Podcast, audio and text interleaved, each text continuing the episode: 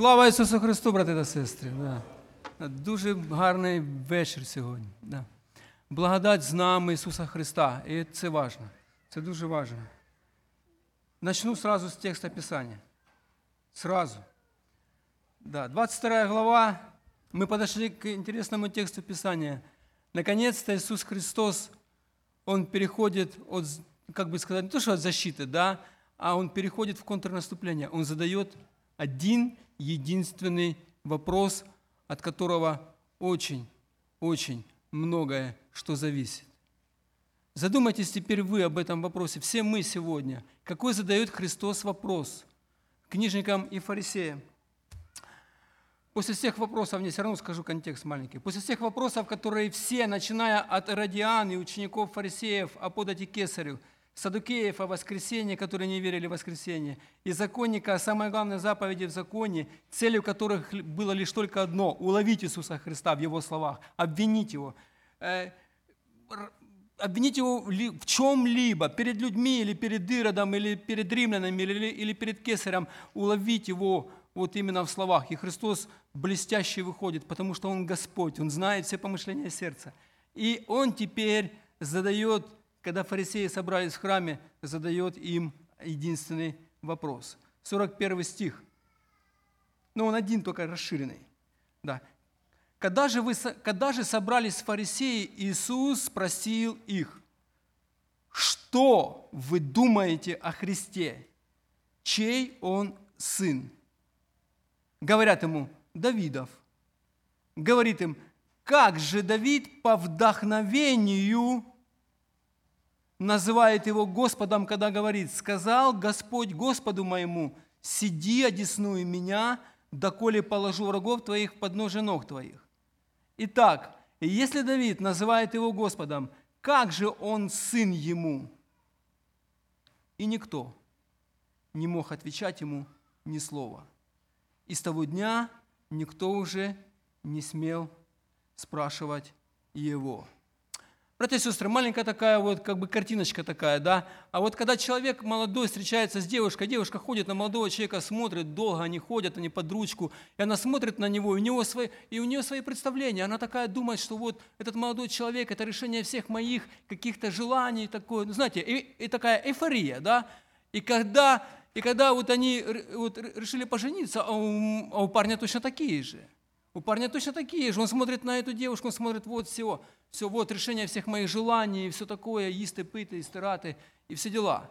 Да, и когда приходит время, когда приходит время действительно сближения, и когда они начинают познавать друг друга на вот именно как должно быть, и днем, и ночью, оказывается, что она знала какого-то другого человека, которого она придумала в своей голове. И точно так же этот парень думал о своей девушке, что а, что-то такое, что не соответствует его теперь пониманию. Вот я бы хотел бы всем задать вопрос, какого мы знаем Иисуса из, из Писания? И какого Иисуса, и какого Мессию обещанного знали книжники и фарисеи? Ну, например, я вам пример приведу еще два дня назад. Я смотрел, а, мне попался ролик а, об исцелении Мунтяна, чем Мунтяна, короче, ну, Мунтян, да, Ходит человек, ходит человек и валит всех, и шипит, кричит, безумие, крики, какая-то, какая-то, ну, за ним ходят толпа таких людей в костюмах и ловят там этих всех людей. И, и я думаю, на чем же строится их знание Иисуса Христа? На чем строится знание Иисуса Христа? Вот такая же проблема была у книжников и фарисеев, когда они, читая Писание, они себе представляли того Мессию, которого себе придумали, которого, себя, которого увидели вот именно в Писании, того, который соответствовал их пониманию, а не библейскому истинному Мессии. Это проблема, братья и сестры, половинчатых знаний об Иисусе Христе. Очень важный вопрос Иисус задал людям, как я, а, и задал Он тем, кто является знатоками закона, кто скрупулезно день за днем читали, изучали и исполняли все предписания, все заповеди. Кстати, их там было, вспомните сколько, да, на, в тот раз уже говорили. Я вам скажу, сколько только было повелительных, 365 на каждый день. И 248 запретительные, да. Вот это вот. И все правила, обряды, установления, предания, настолько они исполняли буквально, что все это их увело, увело в слепую и глухую обрядовую религию, так до конца и не увидев, каким должен быть Мессия. Они очень правильно, кстати, ответили на вопрос, очень правильно, что ожидаемый Мессия есть сын Давида. Что вы думаете о Христе? Чей он сын? Два вопроса. Два. Тут два вопроса. Но второй вопрос, он как бы дополняет второй. Да, и, он, и они ему говорят, Давидов. Ответ правильный, братья и сестры? Ну, конечно, правильный.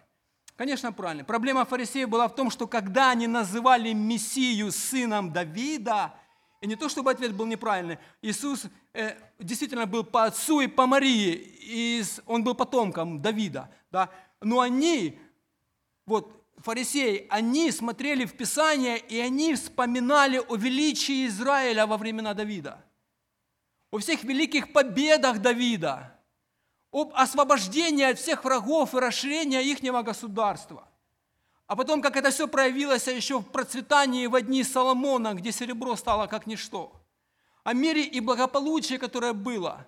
И они видели это в Писании, правильно? Они видели, сын Давидов, который придет, Мессия, обещанный Мессия, он сын Давидов, и он это все сделает, он все это повторит.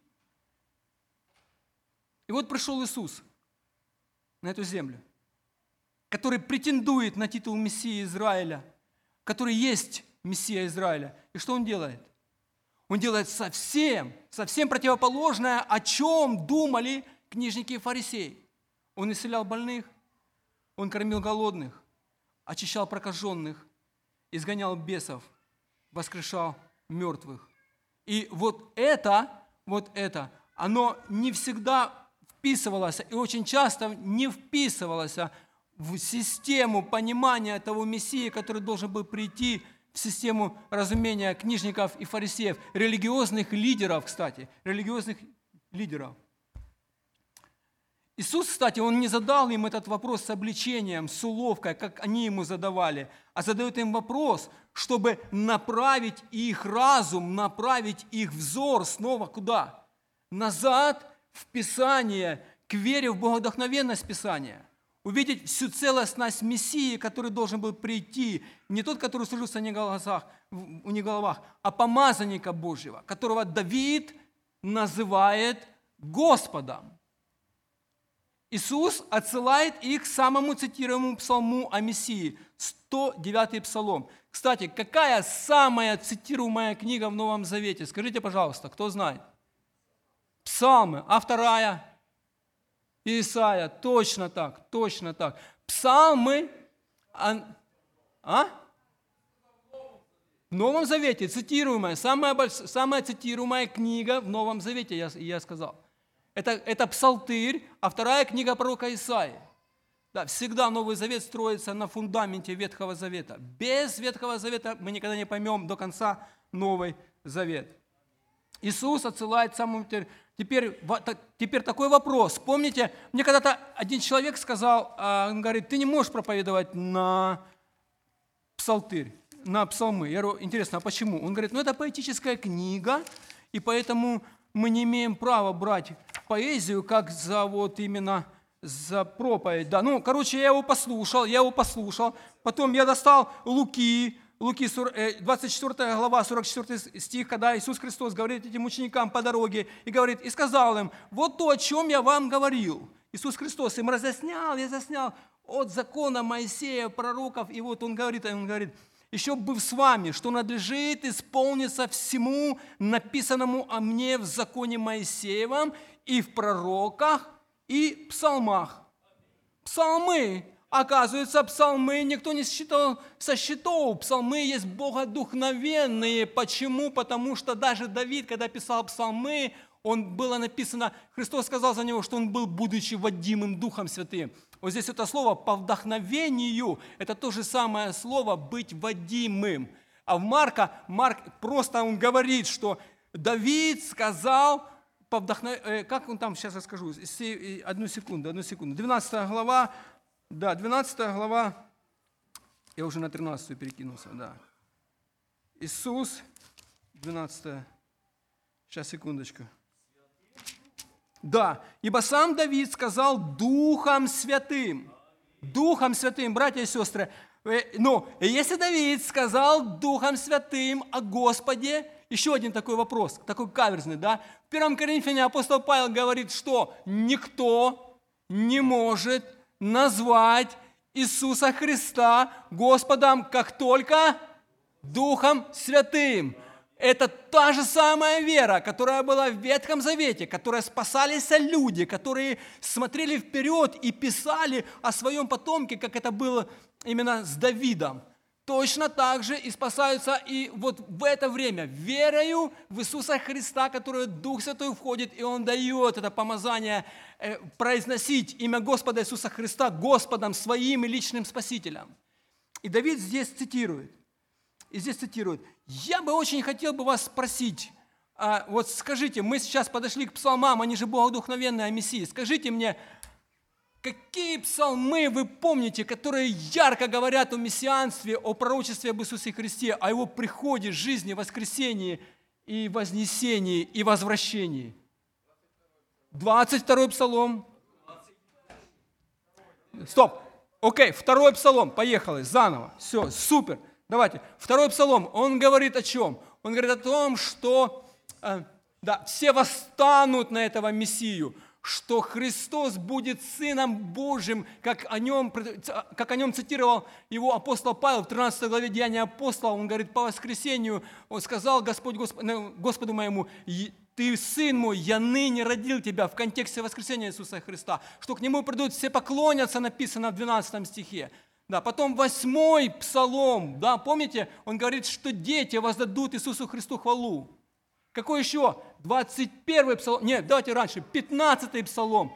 15 псалом, где говорится о воскресении Иисуса Христа, четко, ясно, не, увид... не дашь увидеть святому моему тления. 21 Петр цитирует, я, я хочу прочитать, но у меня просто времени нет. Вторая глава, апостол Петр цитирует там вот такую кипу из псалмов. Давайте я прочитаю. То буде дуже, дуже к нам. 25 э, стих, 2 глава. «Ибо Давид говорит о нем, апостол Петр проповедует, ибо Давид говорит о нем, «Видел я пред собой Господа всегда, ибо Он одесную меня, дабы я не поколебался». А вот Давид, он видит, что Христос, он равный Богу, тот Мессия, который будет, потомок, он равный Богу. Он сидит вместе с ним. От того возрадовалось сердце мое, и возвеселился язык мой, даже и плоть моя успокоится в уповании, ибо ты не оставишь души моей в аде, не дашь святому твоему увидеть тление. Какой псалом? В русском, да, в синодальном переводе. 15 псалом, четкий, ясный. Ты дал мне познать путь жизни, ты исполнишь меня радостью пред лицом твоим. Братья и сестры, еще один такой из псалма стих – Мужи, братья, да будет позволено с дерзновением сказать вам о праотце Давиде, что он умер и погребен, и гроб его у нас до сего дня. Будучи же пророком, послушайте, будучи же пророком и зная, что Бог с клятвой обещал ему от плода чресл его воздвигнуть Христа во плоти и посадить на престоле его.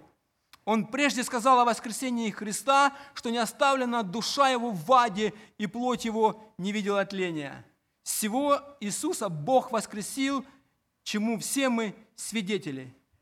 Итак, Он был вознесен десницей Божию, приняв от Отца обетование Святого Духа, излил то, что вы ныне видите и слышите. Ибо Давид не вошел на небеса, но сам говорит, сказал Господь Господу моему, сиди, одесную меня, доколе положу врагов твоих в подножие ног твоих, братья и сестры. Это тот же самый текст, который записан в 109-м псалме, который цитирует Давид, который говорит Христос, и он применяет его к себе, и говорит, это Давид говорил обо мне, книжникам и фарисеям, как бы раскрывая им картину, такую более масштабную, более масштабную.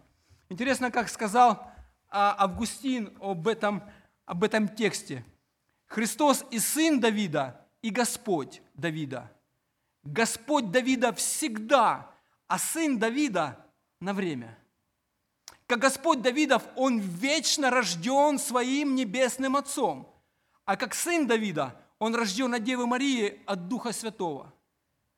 И, слышите, богочеловечность и богочеловечность Иисуса Христа, божественная природа и человеческая. Если бы наш Господь отказался стать человеком, то человечество погибло бы. Он стал тем, что Он сотворил, чтобы то, что Он сотворил, не погибло. Полностью человек, полностью Бог. Бог и человек – это Христос. Христос. Давид, размышляя о своем потомке, будучи под вдохновением Духа Святого, пишет о царе, сидящем на престоле, и о первосвященнике по чину Мелхиседека. Это же самый псалом, 109-й псалом. Он говорит, что Христос, этот Мессия, будет первосвященником по чину Мелхиседека. Это тот первосвященник, который станет в проломе за своих людей перед Богом, который будет ходатайствовать за свой народ. Он его называет Господом и признает величие своего потомка. Он говорит, что потомок его никогда не умрет. Он говорит, что его потомок никогда не согрешит. Он покорит все народы вокруг. Давид говорит о нерожденном потомке своем, как о существующем. Сказал Господь Яхве, там есть такое слово, Господу моему Адунаю. Эти два слова употребляются только с титулом Господь и Бог. Давид был одним из тех святых мужей, которые говорили, будучи движим Духом Святым. Я уже говорил об этом. А, но в понимании людей, в понимании людей и книжников, и фарисеев, особенно в израильской традиции, да, потомок всегда был менее значим своего предка. Предок был всегда выше, намного выше. Да. И сын Давида мог быть его Господом только в том случае, если он существовал до и после него. Вот он говорит, еще раз, читаем, что вы думаете о Христе? Чей он сын? Говорят ему, Давидов. Ну правильно, ж правильно. А теперь он говорит, как же Давид по вдохновению называет его Господом?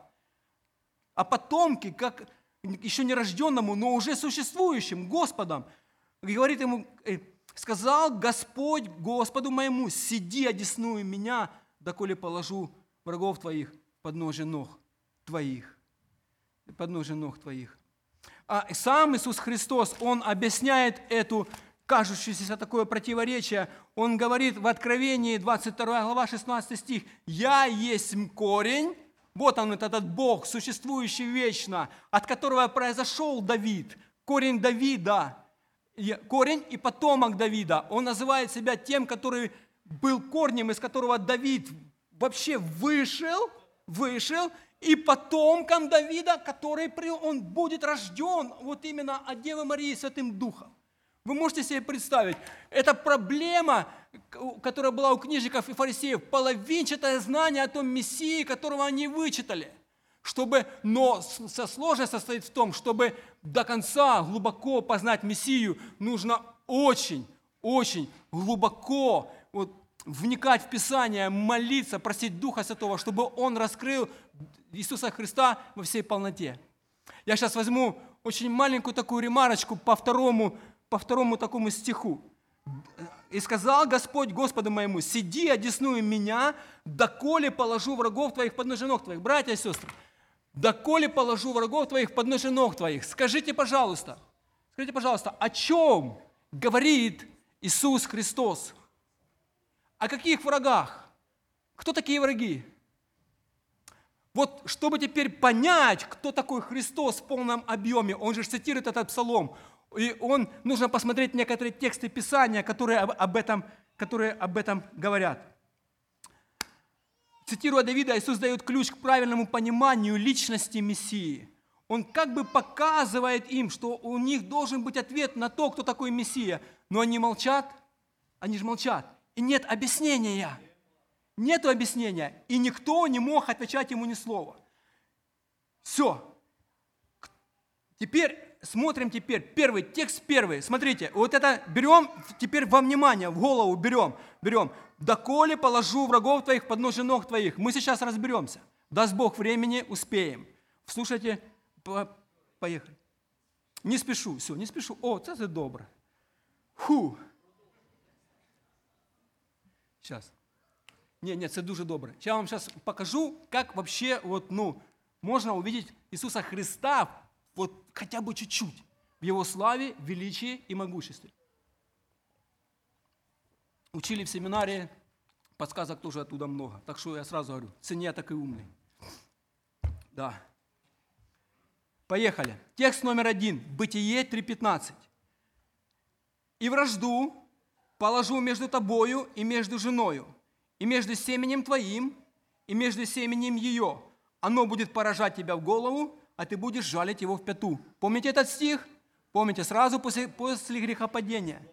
Да, первое, образ первый. Какой здесь образ? Маленький стих, но он раскрывает нам какую-то большую сущность. Первое, образ первый. Вражда между семенем жены и семенем змея. Есть? Есть. Э, есть понимание вражды и есть понимание врага. Второе. Голова змея под ногами семени жены. Он будет поражать тебя в голову, а ты будешь его жалить в пяту. Третий образ. Третий образ простой. Семя жены, которая победит семя змея. Ясно. Три образа мы имеем. Идем дальше. Текст второй. Бытие, 22 глава, 17-18 стих. Сразу же после того, как Авраам верою принес своего сына Исаака на жертвенник, да, и Господь отменяет, и Он его утверждает в том завете, который Он ему обещал в 12-15 главе.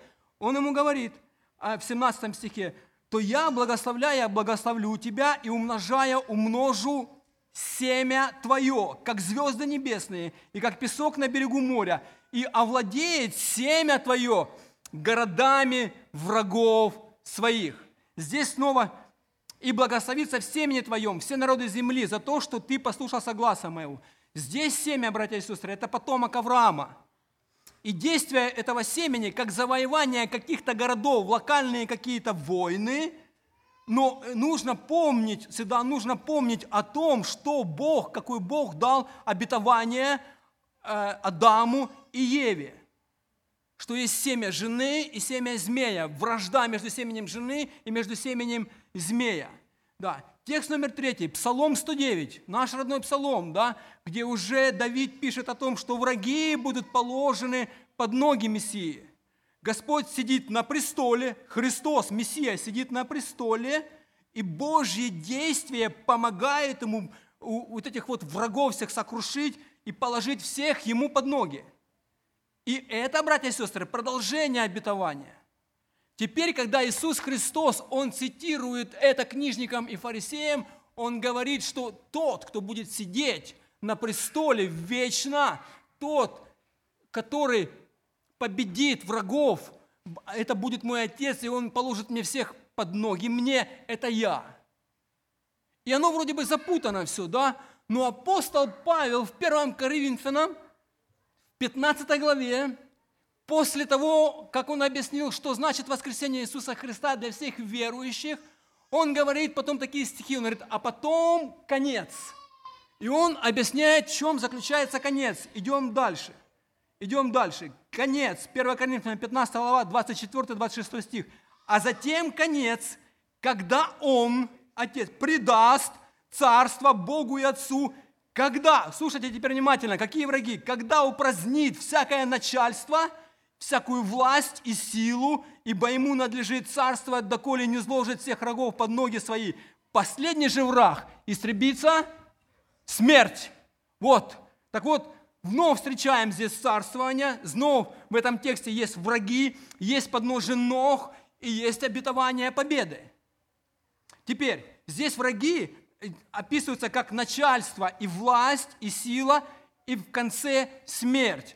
В Библии вот эти власти и начальство и силы э, тьмы поднебесной, помните, да? Злые, злые силы тьмы поднебесной. Так вот эти вот силы злы – это демонические силы, которые действуют сегодня в мире.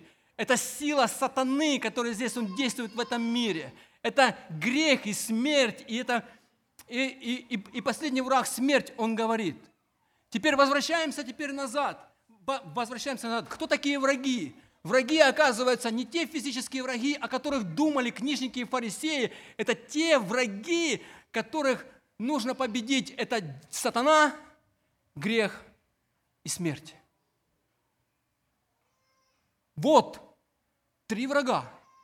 Для чего пришел Иисус Христос, Мессия. И в этом книжники его не увидели. В этом книжнике его не увидели. И теперь давайте сложим. Сложим все так вот пазлы. Да. Первое обетование Адаму, потом намек Аврааму, намек, слабый намек Аврааму, пророчество сильное такое Давиду, Давиду, да, и более полное откровение Павлу раскрывает нам то, что Иисус и есть то семя обещанное жены, которое поразит семя змея, которого поразит его в голову, а он поразит, а он будет его там где-то еще сопротивляться. И сейчас ведется война Божьим действием семени змея, с бесами, властями, начальствами. Все, что противостоит против Бога, все зло и грех и смерть будут поражены. Это битва и победа над всей вселенной. И она совершилась на Голгофском кресте. Но когда Христос ходил по этой земле, помните, исцелял больных, очищал прокаженных, воскрешал э, из мертвых, Он уже показывал предвестие этого царства – он уже показывал предвестие этой всей победы, что они уже будут побеждены. Потому что Христос уже пришел. И Он это доказал на Голгофском кресте, умерев, предоставив вот эту заместительную жертву полную Богу. И воссеяв с Ним написано на престоле одесную Его, равный по значимости Бог с Богом сидят на престоле. Пока месть ведется Божьим действием война. Как она действует сегодня в нас, братья и сестры? Как она для нас работает? Это Божья война сегодня ведется для всех нас Евангелием. Сегодня Евангелие проповедуется людям, и через Евангелие очищаются сердца, очищается, ну, э, забирается сила греха, забирается, очищается все зло, которое есть в человеке. Евангелие, которое оставил нам Бог в Ветхом и в Новом Завете – и которое он рассказал, что будет тот Мессия, который придет на эту землю, проживет за нас безгрешную жизнь, умрет за нас там, где мы должны были быть на Голгофском кресте, воскреснет для нашего оправдания, вознесется к Отцу Небесному и придет во славе своей в победе. Вот это Евангелие, которое побеждает сегодня бесов, демонов, все зло и смерть, потому что верующим людям Иисуса Христа, которых Дух Святой произвел эту великую перемену, метаноя, она уже не имеет силы над нами. Смерть для нас только будет переход. Как Тим Келлер сказал, мне понравилось, он говорит, это смерть, это для верующего человека, это как в рыхлую землю посадить вот эти вот э, луковицы. Посадили, чтобы они потом взросли новой жизнью, когда вернется Христос. Понимаете, в чем проблема половинчатого познания Иисуса Христа? Я снова возвращаюсь к вопросу, кто для нас сегодня Христос? Палочка-выручалочка, или тот дядя, который решит все мои вопросы, все мои желания, или же он действительно Бог, великий, славный, непостижимый, святой, совершенный, который пришел ради нашего спасения и подарил нам это спасение по благодати, через веру, абсолютно бесплатно. Абсолютно бесплатно. И сказал Господь Господу моему, сиди одесную меня, доколе положу врагов твоих под ножи ног твоих. Итак, если Давид называет его Господом, как же он сын ему? И никто не мог отвечать ему ни слова. И с того дня никто уже не смел спрашивать его. Слава ему! Будем молиться Иисусу Христу и прославлять Его. Аминь.